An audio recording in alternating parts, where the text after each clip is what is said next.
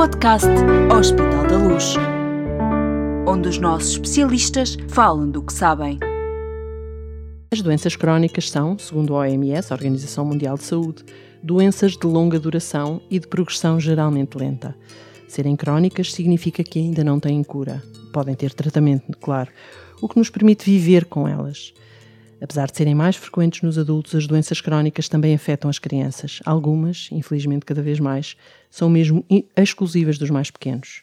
Muitas são extremamente raras e fazem do seu diagnóstico um desafio especialmente difícil para os pediatras. O pediatra responde. O que é que o meu filho tem? Esta é provavelmente uma das perguntas que mais, os pais mais fazem aos médicos antes de se darem conta de que há um nome clínico e provavelmente um tratamento ou uma intervenção para aquilo porque está a passar o seu filho há tanto tempo e sem, sem fim à vista. O diagnóstico pode demorar muito tempo e ser desesperante, mas é possível chegar à resposta certa, não é verdade, Dr. João Farela Neves? É claro que é. Bom, João Farela Neves dirige o Departamento de Pediatria do Hospital da Luz Lisboa e dedica-se a uma área ultra especializada da pediatria. Está de novo no podcast do Hospital da Luz. Bem-vindo, João. Obrigado, Graça. Na sua consulta de especialidade acompanha muitas crianças com doenças raras, por isso conhece bem os nossos outros dois convidados. Olá, Sofia. Olá, Gonçalo. Olá, boa tarde.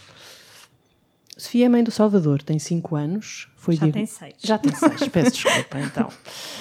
O, o, Salvador tem, tem seis anos, então, foi diagnosticado com uma forma rara de imunodeficiência congénita, depois de muitas idas à, à urgência, de alguns internamentos, ter ouvido muitos médicos e ter dito a todos eles que o seu filho estava sempre doente sem saber porquê. Creio que é isto, não é, não é uhum, Sofia? É isso mesmo. Já vamos ouvir a sua história. Obrigada por ter aceitado partilhá-la connosco. Obrigada eu.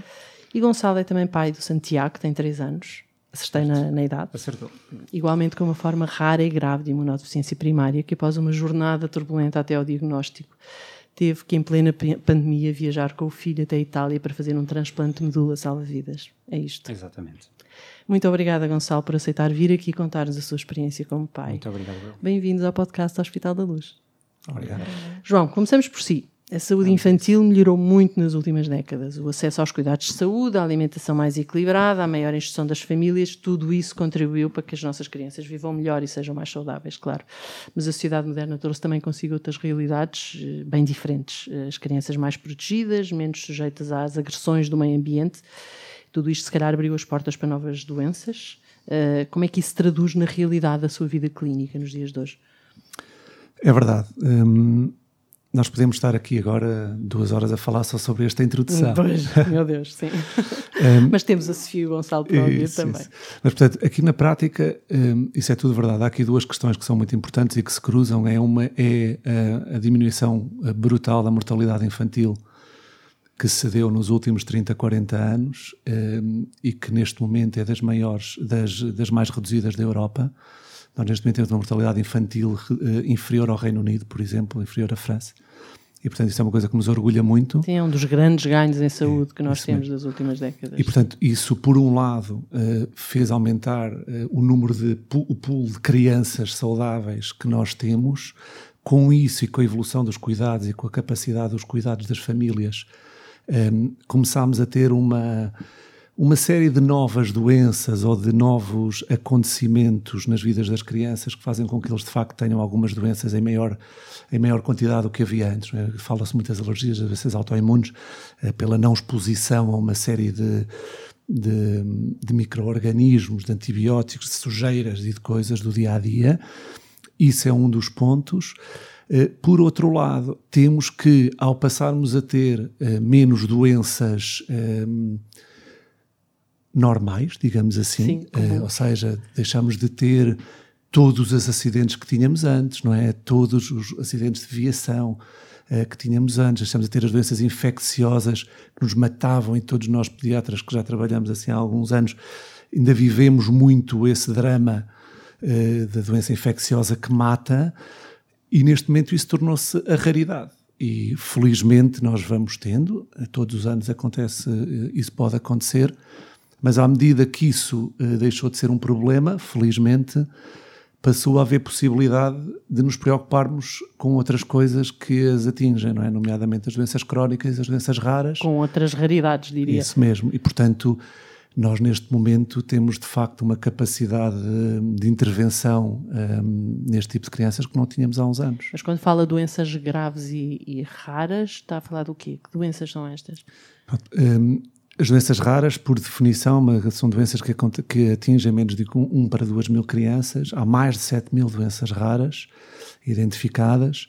Um, de crianças? De crianças e adultos, ah, obviamente, sim. mas uh, a grande maioria delas aparece ou manifesta-se inicialmente em idade pediátrica.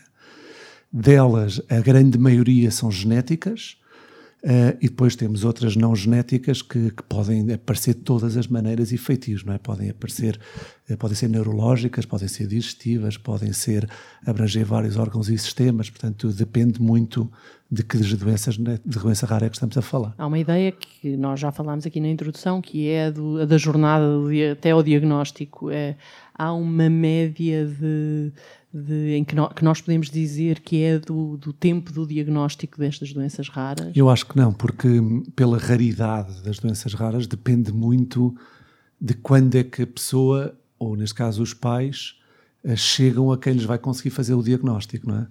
Portanto, isso pode ser uh, dois dias ou cinco dias, ou podem ser uma jornada de vários anos, depende muito. E durante a gravidez é possível também fazer alguns diagnósticos desse tipo de doenças? Sim, cada vez mais possível. Uh, o que nós tentamos agora, e felizmente temos caminhado muito para esse sentido, é que nós consigamos diagnosticar numa criança uma doença e que depois possamos, nas gravidezes seguintes, serem programadas com segurança e conseguirmos oferecer a estas famílias uh, o diagnóstico pré-natal adequado diria que eh, ainda é difícil, em muitos casos, fazer diagnósticos deste tipo durante a gravidez, não é? Mas pode acontecer, claro que sim. O, o, conseguimos dar a resposta a, a, estes, a estas situações no nosso país? Já temos essa capacidade? Conseguimos. O que, é que, o que é que nós temos para, para, para oferecer a quem a pais que passam por eh, estas situações Sim. complicadas? Nós conseguimos. Aqui uma questão que é eh, nós, com as doenças raras, eh, há um preconceito médico muito grande. Eu não sei se, se a Graça já ouviu, mas há um ditado da medicina que diz muito: uma doença, uma coisa frequente numa doença rara é sempre mais, é sempre mais frequente do que uma manifestação rara de uma doença frequente. E, portanto, sim, há um sim. preconceito muito grande na educação médica e depois ao longo da, da, vida dos serviços e da dinâmica dos serviços. Quem pensa fora da caixa é muito tido como aquele que anda sempre à procura da zebra em vez de ver o que é que são, onde é que estão os cavalos.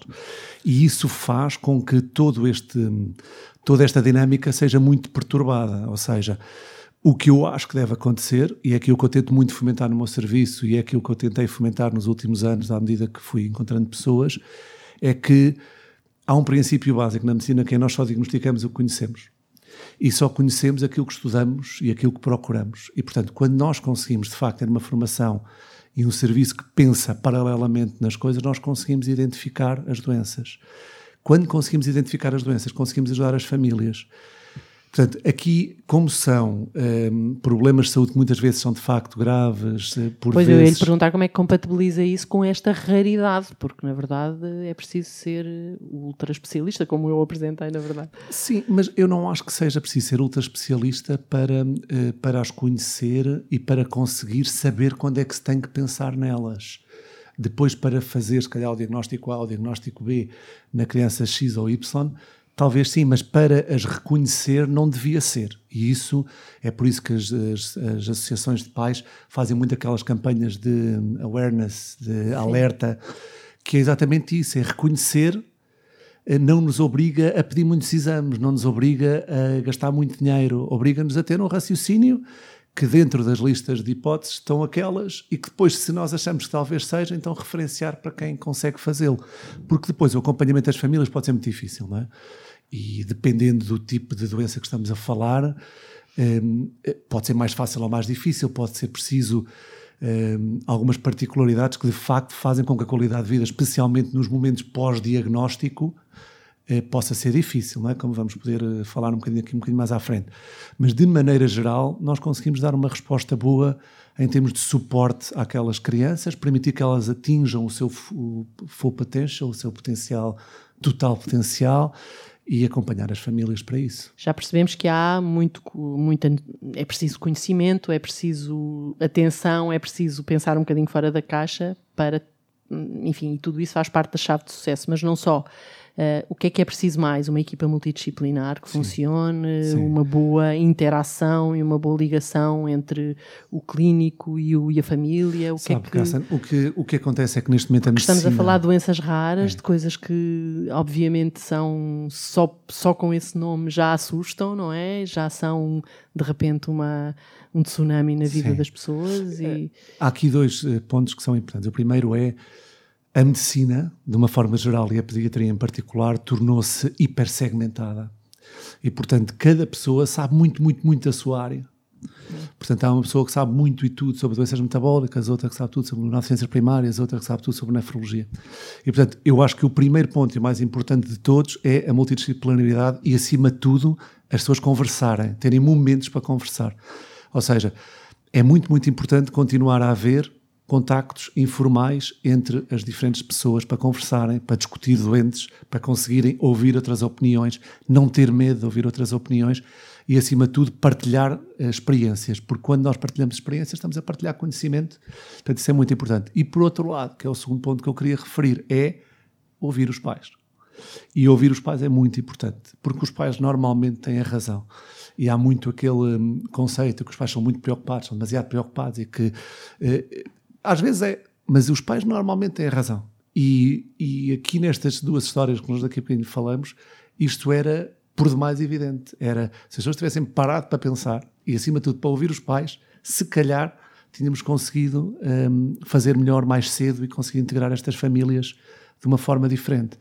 Um, portanto, eu acho que isso são as, dois, uh, as duas partes mais importantes: é multidisciplinaridade tempos para as pessoas discutirem doentes, conversarem sobre casos uh, que tenham e depois ouvir as famílias e, acima de tudo, integrar as famílias naquilo que se está a fazer, porque elas são muito úteis. Eu ia lhe perguntar como é que conheceu a Sofia e o Gonçalo e o que é que os, os filhos de ambos, uh, enfim, filho da Sofia da, e do Gonçalo têm, uh, os filhos têm, têm de importante para esta conversa que nós estamos a ter hoje?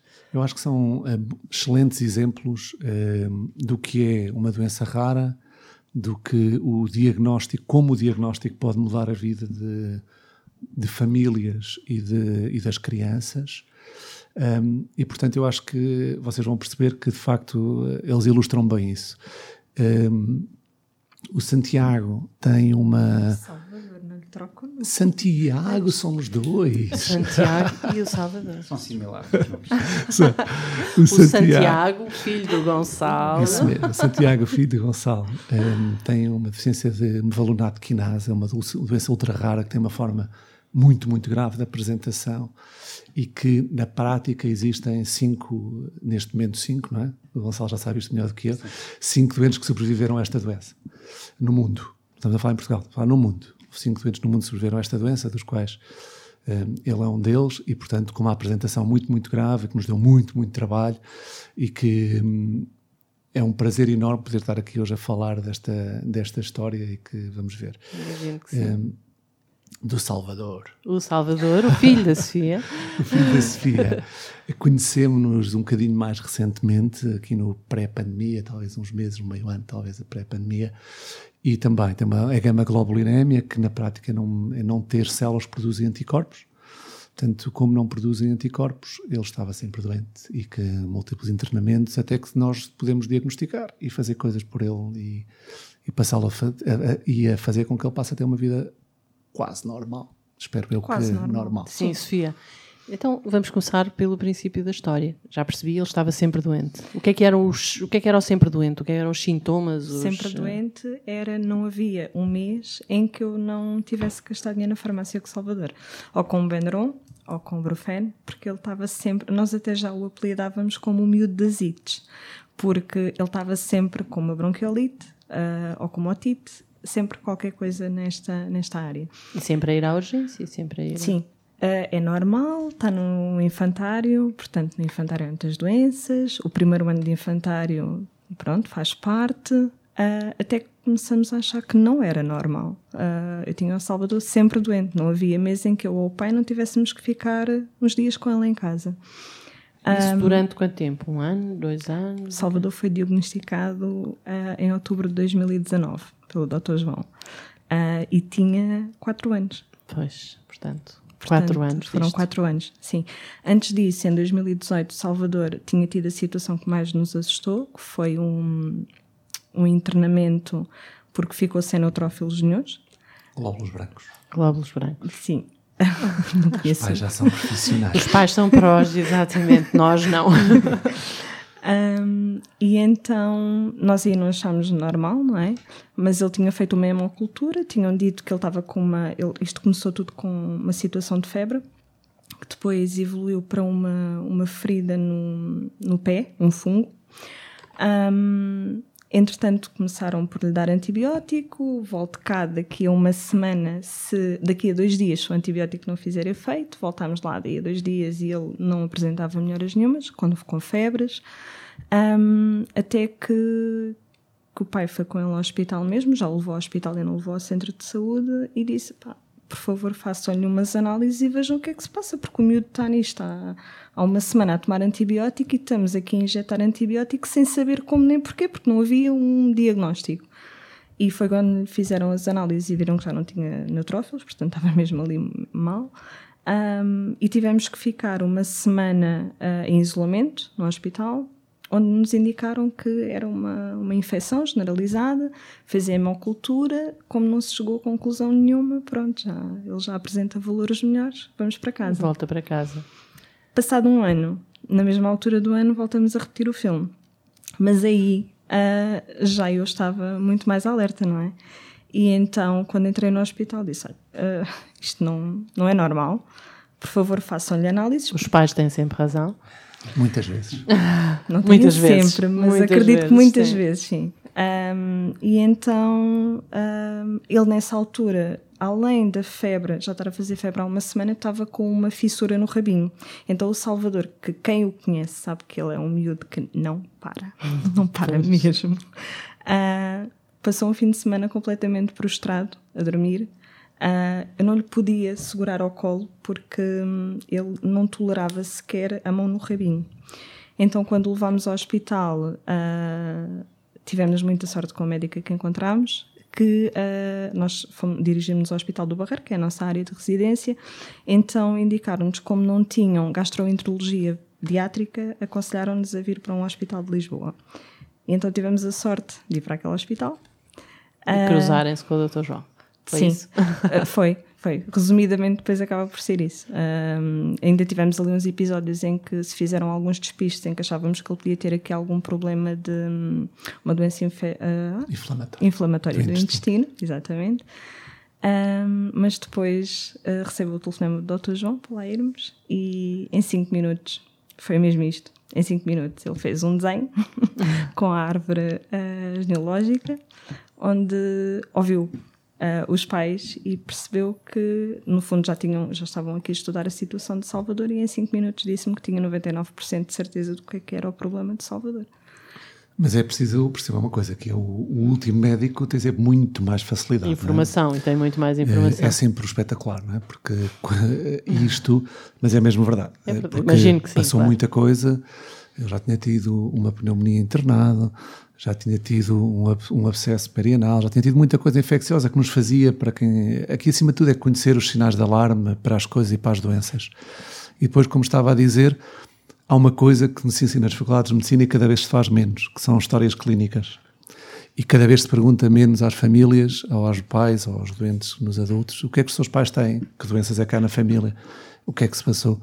E aqui com, com esta família, era uma história que dava 80% do diagnóstico era a história da família, que na prática era a Sofia tinha tido um irmão que tinha falecido no primeiro ano de vida, rapaz, tinha falecido no primeiro ano de vida, sem saber porquê, não é? Com uma infecção, e o, portanto, o avô- um tio avô paterno, materno também, portanto, um tio da Sofia que também tinha morrido. Portanto, isto eh, aponta-nos muito para um problema ligado ao X, portanto, que as mulheres são portadoras, os rapazes têm doença, e, portanto, isso associado ao resto da doença era muito linear o diagnóstico. E, e aqui a questão é que é uma doença que, não tratada, tem uma mortalidade de 100% aos 10 anos. Portanto, as crianças falecem todas até aos 10 anos. uh, a grande maioria nos primeiros seis anos de vida. Os miúdos tratados uh, têm, uma, têm uma vida igual ao restante da população e uma qualidade de vida com algumas questões que a Sofia nos pode falar um bocadinho, porque eles têm que receber anticorpos. Então, nós fazemos administrações periódicas de anticorpos. Um, pronto, tirando isso, uh, são crianças com a escola que fazem a vida normal e que passam a ser crianças iguais às outras. Pois, eu ia perguntar assim. à Sofia precisamente isso: como é que é gerir hoje a saúde do, do Salvador? Bem, primeiramente, acho que é importante dizer que no dia em que temos um diagnóstico, para mim, foi como se não tivesse saído o Euromilhões. Por muito que seja uma Imagina. doença rara, uh, é sentir que, e quando Há uma resposta. A, a, gravidade do que seria para nós uh, não haver esta resposta a tempo, foi mesmo isto é o meu euro milhões. Portanto, não tivemos ali muito tempo a lamentar-nos. Aquilo que Exatamente. fomos muito práticos foi e agora? Como é que é? Como é que é a nossa vida a partir de agora? O Dr. João sempre foi espetacular nesse sentido, sempre foi muito prático, uh, muita paciência para as dúvidas, que eram muitas. Naturalmente, um, faz parte, tem que ser. Tem dias. Ah, tem dias, não pode dizer isso. João. Uh, mas a partir daí, é um bocadinho como o Dr. João diz: o Salvador é um miúdo que é no, normal, para mim ele é um miúdo normalíssimo. A única particularidade que tem é que sim, recebe anticorpos uh, semanalmente quando está a fazer a subcutânea em casa e mensalmente quando faz a administração uh, via intravenosa no hospital. Mas de resto faz a vida perfeitamente normal. Ok, não bebe água uh, da torneira, bebe água engarrafada, mas isto com isto eu vivo muito, muito bem. Mas podia beber da torneira, desde que tenha filtro. Às vezes, bebe. Mas pode beber. Olha, já, está, já estamos a aprender mais um bocadinho. Mais um bocadinho. Sofia, o, o e, e, ele, como é que. Ele é pequenino, naturalmente. Uh, essa, ele tem essa. É que, que memória é que ele tem desse, desse tempo todo de estar doente? E ele tem alguma resiste de alguma maneira a, esta, a tudo isto ou só o facto de se sentir bem já, já Salvador fez com é que o, extremamente curioso. Com que o, bom, uh, ótimo, sim. Sim, uh, então isso tem a parte muito, muito boa e depois tem a outra parte mais desafiante para os pais, que é uh, porquê eu, uh, porquê é que eu tenho que fazer isto o resto da vida, porquê é que eu tenho que fazer o tratamento e isso é a parte que é mais difícil às vezes. Para nós pais é difícil. Mas há uma grande, grande vantagem, é que as crianças têm... Tratar crianças é maravilhoso por isto, né? que elas hum, têm a doença e gerem a doença, não têm mais mil problemas acessórios à doença e a parte psicológica associada à doença. Aquilo lhe passa a ser o normal dele. Portanto, este miúdo, uh, daqui a três anos, vai ele próprio fazer a sua administração de anticorpos semanais e vive a sua vida normalmente como se nada fosse. E isto não tem impacto nenhum uh, na vida dele. Vai ter na adolescência, obviamente, todos os nossos miúdos adolescentes têm ali um período que é mais difícil, onde se questionam muito, e aí sim, é, porque é que isto aconteceu e agora porque é que eu não posso deixar isto tudo. E por isso é que preciso ter muito bem estruturados os serviços para conseguir responder a todas essas etapas, não é? E ter equipas multidisciplinares com psicólogos, com se for preciso, pedopsiquiatras, com nutricionistas, que nos permitam agarrar estes miúdos nessa fase e normalmente nós temos uma relação de confiança com eles que nos permite claramente ultrapassar isso. Agora é preciso é perceber essas fases e estar cá para os ajudar. Exato, e, e ajuda os pais naturalmente e manter o elo com os pais para garantir todos esses equilíbrios. É verdade, mas eh, sabe, nós temos uma coisa que é... Uh, e estão aqui dois bons exemplos, mas felizmente temos muitos. A nossa relação com os pais de miúdos de doença crónica é quase sem exceção muito, muito boa. Eh, os pais são os nossos aliados em tudo e, portanto, eles sabem que podem contar connosco, mas nós sabemos que contamos com eles. E, portanto, eh, eles são envolvidos em tudo e, acima de tudo, eh, sempre que eles eh, têm alguma questão, eles colocam e nós tentamos resolver o melhor que podemos, mas eles são nossos aliados do, de, desde o momento zero. Sofia, ainda tem dúvidas? Imagino que sim, todos os dias, se calhar, não sei. Dúvidas não diria, porque normalmente coloco as perguntas ao Dr. João. Aquilo que tenho é muita vontade que um dia uh, surja a possibilidade de Salvador não ter que fazer este tratamento semanalmente sonho com o dia em que exista, uh, se calhar, um, um, tratamento menos evasivo. uh, que não, não é que não se viva a fazer isto, atenção, e, e, muito, muito grata por isto existir, mas gostava que fosse uma coisa menos. Uh, mas há uns fantasmas, não é? Nós agora tivemos, não sei se ouviram, foi durante a pandemia, acabou a imunoglobulina, acabaram-se os anticorpos. Sim, sim, sim. E portanto nós de repente tivemos um pool de várias dezenas de doentes uh, que deixa, pairou o fantasma de deixarem de ter anticorpos, porque os anticorpos foram usados para tratar outras doenças, nomeadamente o Covid. Os dadores deixaram de dar sangue e, portanto, deixámos de ter eh, anticorpos. E, portanto, essa gestão uh, é difícil. E o de repente imaginar-se que um filho nosso deixa de estar protegido uh, foi muito difícil. É aflitivo, imagino. Sim. Sim. E houve, nós tivemos que transitar os doentes para que estavam todos em casa, fazer tratamento em casa, passar outra vez para o hospital, fazer tratamento no hospital. Só tínhamos imunoglobulina endovenosa, mas já passou. É verdade. É verdade. Felizmente. Gonçalo, uh, a sua história como pai do Santiago é talvez mais uh, surpreendente, dadas as vicissitudes mais recentes, sobretudo, e dada a, a descrição que foi, que foi, feita pelo, pelo João no princípio. Como é, que, como é que tudo começou? Eu pego até um pouco na, na descrição que o Dr. João fez e hum, hoje em dia é, é, é muito feliz para mim estar aqui a ouvir o Dr. João e olhá-lo como, como um amigo, porque é mesmo isso que eu sinto. Um, que bom. Sim, o, o Dr. João. E, Ainda bem que ele existe. E isto, logo em início de conversa, uh, introduz como foi das melhores uh, pessoas que apareceu nas nossas vidas. Mesmo. Obrigado. Uh, bem, a situação do Santiago, muito delicada, desde o início. eu e a mãe, a Olise, Uh, já tínhamos uh, tido uma gravidez, ainda não, não éramos pais antes do, do, Santiago, que infelizmente à 19 semana se interrompeu sem, sem causa aparente. Não, nunca encontramos uh, as respostas. um tempo mais tarde decidimos novamente tentar e estava tudo a correr muito bem. Quando chegámos a, ali perto da 29 semana de, de gestação, um, percebemos que que havia algo muito errado através de uma, de uma ecografia que, que foi feita. E aí o nosso mundo desabou novamente e não acreditávamos que estávamos a passar por, por tudo aquilo. Outra que, vez? Sim, sim. Foi, foi ali um, uma explosão de sentimentos que teve que ser muito bem gerida. Uh, entretanto, não houve tempo para muito porque o Santiago nasceu, uh, porque a mãe estava a fazer uma pré-eclâmpsia o Santiago até ainda foi alvo de uma transfusão intrauterina, mas não deu para aguentar uh, muito Portanto, mais foi tempo. prematuro. Foi prematuro. À 29 semana de vida, o Santiago nasceu com, com cerca de 1,3 kg. Meu Deus.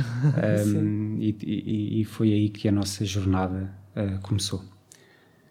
Uh, durante cerca de 3 meses, 4 meses, nunca se percebeu o que é que o Santiago tinha. O Santiago era um menino que ficava com, com febres altas, que ficava com manchas no corpo, ficava com partes do corpo completamente inchadas e ele foi alvo de todo o tipo de antibióticos mais, mais, mais direcionados. De... Quer dizer que esteve sempre internado? Sim, sim. Esteve sempre internado em incubadora. Um, e depois, quando eu percebi, e a mãe percebeu também, que não estavam a ser encontradas as respostas, foi aí que o Dr. João entrou nas nossas vidas. Mais ou menos ali a, ao terceiro mês de vida, o doutor uh, foi chamado para, para ver o Santiago e nós percebemos que, que talvez a resposta estivesse ali. Passado pouco tempo, mais ou menos aos 4, 5 meses, passámos a ser acompanhados diretamente pelo Dr. João e pela equipa Uh, e até pega aqui um pouco na, naquela multidisciplina que o doutor falava há pouco, porque lembro-me da primeira reunião que tivemos para falar do Santiago e de, de aquilo que seria feito para, para, para mostrar ali o plano. Uh, estava alguém também de uma outra área, que não diretamente da pediatria, do, sim. sim. mas de uma outra área que não uhum. da, da, das imunodeficiências, que foi também ali uma aliada muito forte para, para se conseguir perceber e chegar a um diagnóstico. Posso-vos dizer que, passados 15 dias do Santiago estar sob a alçada do Dr. João e da, e da sua equipa, que o Santiago já parecia outro. A sério, sério. extraordinário. A sério, porque não digo que foi rapidamente chegar a uma resposta de diagnóstico, que ainda demorou ali algum tempo, mas o doutor e a equipe encontraram o caminho daquilo que suspeitavam ser. Eh, deixa-me só interromper, Sim. Gonçalo, um bocadinho, para perceber com o João isto. Temos um bebê de 4 meses, não tem uma história clínica assim tão. Oi, tinha uma história clínica tinha. muito florida. tinha. com 4 uh... meses tinha, tinha. Uh, mas eram, acima de tudo, as manifestações clínicas dele eram muito, muito sugestivas de uma de um, não de uma doença, mas de um grupo de doenças um, ehm, que eram mediadas por uma, por uma citocina. É, portanto, ele tinha, quando ele ficava doente, ficava com muita febre, com inflamação das articulações, com umas manchas muito características, uh, e aquilo autorresolvia-se. E, portanto, aquilo parecia muito ser um autoinflamatório mediado por uma citocina, e, portanto, nós resolvemos. Ehm, e aí, honestamente, não é de todo o Dr. João, foi uma equipa, a nossa equipa multidisciplinar que o discutimos dezenas de vezes. E, portanto, tínhamos um tratamento, fizemos um tratamento às cegas, achando que era aquilo que resultou muito bem para controlar a doença, que nos permitiu fazer a ponte, uh, que ainda foi mais de um ano, até ele poder ser transplantado. Uhum. E vir o diagnóstico de ser transplantado. Gonçalo, o que é que foi mais difícil? Já vamos ao transplante e à história, e essa história é impressionante, mas o que é que foi mais difícil? Foi o tempo que demorou a perceber, sabendo que o Santiago estava mal? Ou foi, tam, ou foi depois perceber que a coisa era rara e grave? Bem, cada um desses pontos... Ouvimos a Sofia dizer que saiu o Euro Milhões quando teve uma resposta, mas eu posso perceber que, enfim, haja aqui um, alguma dualidade, não é? São, são momentos diferentes, cada um com o seu, com o seu peso. Nós sentimos muito seguros, uh, sabendo que o doutor estava ali, estava a acompanhar e, e nós víamos que o nosso filho uh, estava a melhorar um, mas ainda não tínhamos o diagnóstico 100% fechado. A partir do momento que, que ele, que o doutor disse, ok, o Santiago tem, tem esta doença, foi algo que bateu com, com, como uma pedra. Ainda nós já, já estávamos com a nossa parte sentimental um pouco esmagada, aquilo esmagou ali mais um pouco, uh, mas depois percebemos que havia um caminho. Uh, e foi isso que nos deu a esperança para que o Santiago ficasse melhor e e ficasse como está. Então conte-nos qual foi o caminho que Mas seguiram a partir daí. Uma, grande, uma pequenina diferença que faz toda a diferença é que no caso de Salvador é uma doença clássica, muito bem conhecida e que nós sabemos o que é que vai acontecer. Eh, no, no vosso caso não, não é? no vosso caso é uma doença com muito poucos casos, a grande maioria falece antes do diagnóstico, os outros falecem pós-diagnóstico e, portanto, há muito pouco relato de sobrevivência e, portanto, nós não sabemos exatamente o que é que acontecia, mesmo tendo um tratamento curativo. E, portanto, é diferente, é um impacto diferente de uma doença com uma mortalidade pois, e com claro. uma morbilidade eh, mais pesada e, portanto, que gera muito mais eh, dúvidas eh, na cabeça dos pais, não é? Naturalmente. E então o que é que aconteceu a seguir? Sim, eu ia dizer, no dia que o doutor eh, disse, ok, é mesmo isto, eh, lembro que chorámos, chorámos muito, muito, muito. Um, mas ok, não, não, sabendo ao certo o que iria acontecer, mas que havia um caminho, nós agarramos com todas as nossas forças, a forças a, a esse caminho. Depois de praticamente, foram 10 meses de internamento, fomos para casa os três pela primeira vez. Foi dos dias mais felizes das nossas vidas. Pois, imagino. Depois, em casa, ainda ser acompanhados regularmente, eh, aqui com as consultas com o Dr. João, eh, foi-se desenhando um caminho, e esse caminho seria, seria o transplante, aqui o transplante de medula, que, hum, pronto, sem grandes certezas, mas sempre com o pensamento uh, muito positivo e de que iria correr tudo bem, uh, avançamos. E foi aí que o doutor fez a ponte com, com um país estrangeiro para podermos ir e, e fazer o transplante. E foram para a Itália em plena pandemia. Exatamente. como, é que nós, foi? como é que conseguiram? Eles chegaram antes. Vamos ver, nós chegámos antes. chegaram antes. É que, depois, depois. O problema foi depois de sair, certo? É, é, ainda bem que chegámos antes, porque eu duvido que se já estivéssemos em pandemia... Uh, tivessem chegado tivéssemos lá. chegado lá felizmente. Um, o completo lockdown em Itália, a cerca de 150 km do epicentro. foi onde estiveram? Foi, foi. Meu foi, Deus. Foi. No, mas, mas eu vou ser sincero, um, não vou dizer que nos passou ao lado. Mas a, quase, a questão imagino, da pandemia, mas nós estávamos fechados uh, em hospital, estávamos internados os três durante muito tempo e o nosso foco era completamente outro.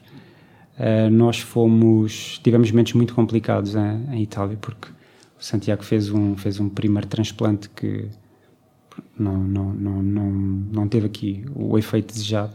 Porque o Santiago não tinha dador, portanto o dador do Santiago foi o pai. Eu. Foi o pai, portanto, que não era idêntica, era só metade idêntica, portanto ainda complicou mais. Sim. Sendo depois um, um, um transplante uh, Apple idêntico, uh, o segundo correu muito bem. Foi um sucesso e, e nós renascemos a partir daí. Nós desde essa data em que vimos que... Mas vi a diferença. Isto é a visão de um Sim, pai. sim. Sim. Correu muito bem, só tivemos uma estadia de um mês e meio nos, nos cuidados intensivos após o transplante. Exato. e correu E muito correu bem. muito bem. essa, essa fase eh, que nós, eh, logicamente, já, já, falámos, já falámos muito. Hum, eu tenho uma memória muito seletiva e tenho a sorte de, de- da minha esposa ser uma pessoa fantástica. Incrível. Positiva. E nós funcionamos muito bem, os três, aqui neste caso, em família, o filho com, com os pais, eh, sendo sempre o Santiago aqui a, a nossa âncora. Ele é que nos dá toda a força para nós aguentarmos tudo aquilo que passamos, que foi, foi complicado. Imagino, sim. Quer dizer, não acho, acho que não imagino. Mas se me perguntar se nós somos felizes, bolas, nós somos muito felizes. E eu passava por isto as vezes que fossem necessárias para chegar Para ao chegar ponto em aqui. que estamos hoje. Nós somos uma família muito unida, muito feliz. Santiago é um menino também muito ativo, muito feliz, com uma enorme força e muita vontade de viver, acima de tudo. Que felicidade. Sim. O Santiago visita-o regularmente, imagino. Muito regularmente, sim. É preciso eh, fazer um seguimento muito regular destas situações. É, Sim, sim. é idas preciso. ao hospital, tratamentos, Depende o que é que- medicamentos, o que é que Eu envolve. sou muito pouco, eu chamo muito pouco os miúdos para o hospital e os pais, é uma das maiores críticas que me fazem é eu enxutá-los tanto do hospital e das consultas do hospital. Eu tento muito afastá-los do hospital e, portanto, o menos possível, mas dependendo do momento, ah, depende. Há crianças que têm que ir semanalmente ao hospital, outras têm que ir mensalmente, outras têm que ir uma vez por ano. Depende, têm que manter uma vigilância apertada, claro que sim. Uhum. Portanto, consultas regulares, medicação. A medicação é pesada, Depende, muitas vezes, depende. depois deste tormento todo, neste momento o Santiago não faz nenhuma medicação, não é? Zero. Zero. Maravilha. Nenhuma medicação. O Salvador, neste momento, só faz imunoglobulina. Pronto, e endovenosa uma semana, uh, subcutânea semanalmente, mais nada. E vivemos também com isso. Muito bem, exato. Sim. João, o Hospital da Luz Lisboa tem hoje um leque de especialistas em áreas eh, específicas, dedicadas, algumas delas, a estas, a estas patologias. Que resposta é que nós hoje podemos dar aos pais que nos ouvem e que podem estar a passar por situações destas? Podemos dar todas as respostas. Ou seja, neste momento, um, o Departamento de Medicina do Hospital da Luz tem capacidade para responder uh, a todas as patologias um, crónicas ou não crónicas, raras ou não raras, que nos procurem. Um, temos muito orgulho naquilo que conseguimos fazer, mantendo uma multidisciplinaridade, muitos momentos de contacto entre a equipa para se discutirem os casos e conseguirmos eh, perceber e dese- desenhar o melhor caminho. Um, envolver as outras especialidades, nomeadamente a nutrição, a psicologia, a enfermagem, eh, e conseguir de facto encontrar um caminho para elas. Nós abrimos uma consulta, um, que sou eu neste momento que estou a fazer, que é a consulta do doente sem diagnóstico ou com o doente complexo, um, porque sentimos que isto era uma necessidade que existia e, e que temos tido de facto bastantes doentes que nos permitem eh, perceber o impacto que isto tem eh, nestas famílias. E portanto sim, neste momento nós temos um, um pequeno hospital pediátrico dentro de um grande hospital um, que muito orgulho nos dá, ou seja, neste momento nós temos áreas diferenciadas, profissionais de todas as áreas, sejam elas transversais, como a radiologia, a cirurgia, a anestesia, a ortopedia, a otorrino, a oftalmologia, dedicados à pediatria, e portanto conseguimos eh, ser aqui uma orquestra que, que está muito bem, que funciona muito bem, e que conseguimos de facto dar uma resposta o melhor possível às crianças. E que- muito completa. Muito completa. Sim. E, e, enfim, naturalmente eu tenho que lhe fazer esta pergunta para quem está a ouvir-nos e de repente está com esta dúvida. O meu filho, não sei o que é que o meu filho tem, o que é que eu hei de fazer, a que é que, de, a que, é que, a que é que os pais devem estar atentos e quando é que devem procurar um pediatra. Eu acho que João. aí a ponte. Eu acho que aí, mais do que os pais, de facto, é muito a partilha com o seu pediatra. E as pessoas devem, de facto, eh, tentar comunicar com o seu pediatra, tentar encontrar respostas. Ehm, há muitas pessoas que vêm ter comigo e que, felizmente, não têm doença nenhuma rara, nem grave, nem esquisita, não é? E a grande maioria diria que não têm. Portanto, hum, eu, eu, não consigo, honestamente, Graça, eu não consigo estar aqui a encaixar assim umas caixas pequeninas onde diga se tem isto, aquilo ou aquilo outro claro, é estranho. Imagino, não sim, é possível é fazê-lo. Mas, acima de tudo, é perceber que às vezes temos respostas, outras vezes a resposta é felizmente não há resposta para dar e está tudo ok uh, e vai melhorar. Uh, acima de tudo, temos é que ter mente aberta para procurar respostas e não a tentar eh, esquecer porque não vamos saber. Isso é que eu acho que é inaceitável. Exatamente. Bom, esta conversa podia não ter fim tão depressa. Eu peço desculpa, mas vamos ter mesmo que ficar por aqui. Mais uma vez, obrigada, Sofia. Obrigada, Gonçalo. Muito obrigado. Pela disponibilidade, pela clareza, pelo testemunho tão importante e tão cheio de esperança que nos trouxeram e partilharam com todos os que nos estiveram a ouvir. Obrigado. Obrigada também, João, mais uma vez. Deu-nos a oportunidade para uma conversa única e assim que esteve desse lado, mas sempre no podcast Hospital da Luz. Prometemos voltar com os nossos pediatras para responder a todas as dúvidas. Até breve. Obrigado, até breve.